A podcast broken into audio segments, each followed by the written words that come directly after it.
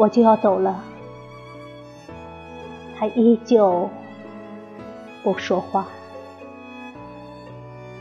然而，我从他微微的颤栗中感觉到，他那有所渴望的双臂想说话。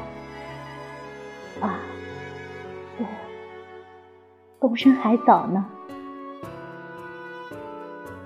我常常听到他若有所诉的双手在接触我时说的话。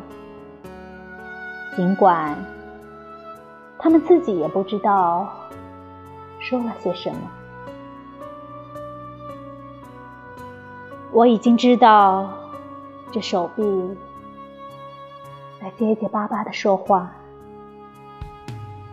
如若不然，当时他们就会变成青春的花环，绕在我的脖子上了。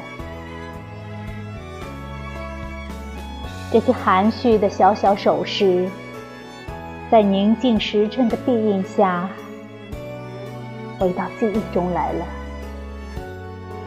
他们像逃学的儿童，顽皮地泄露了他过去对我隐瞒的秘密。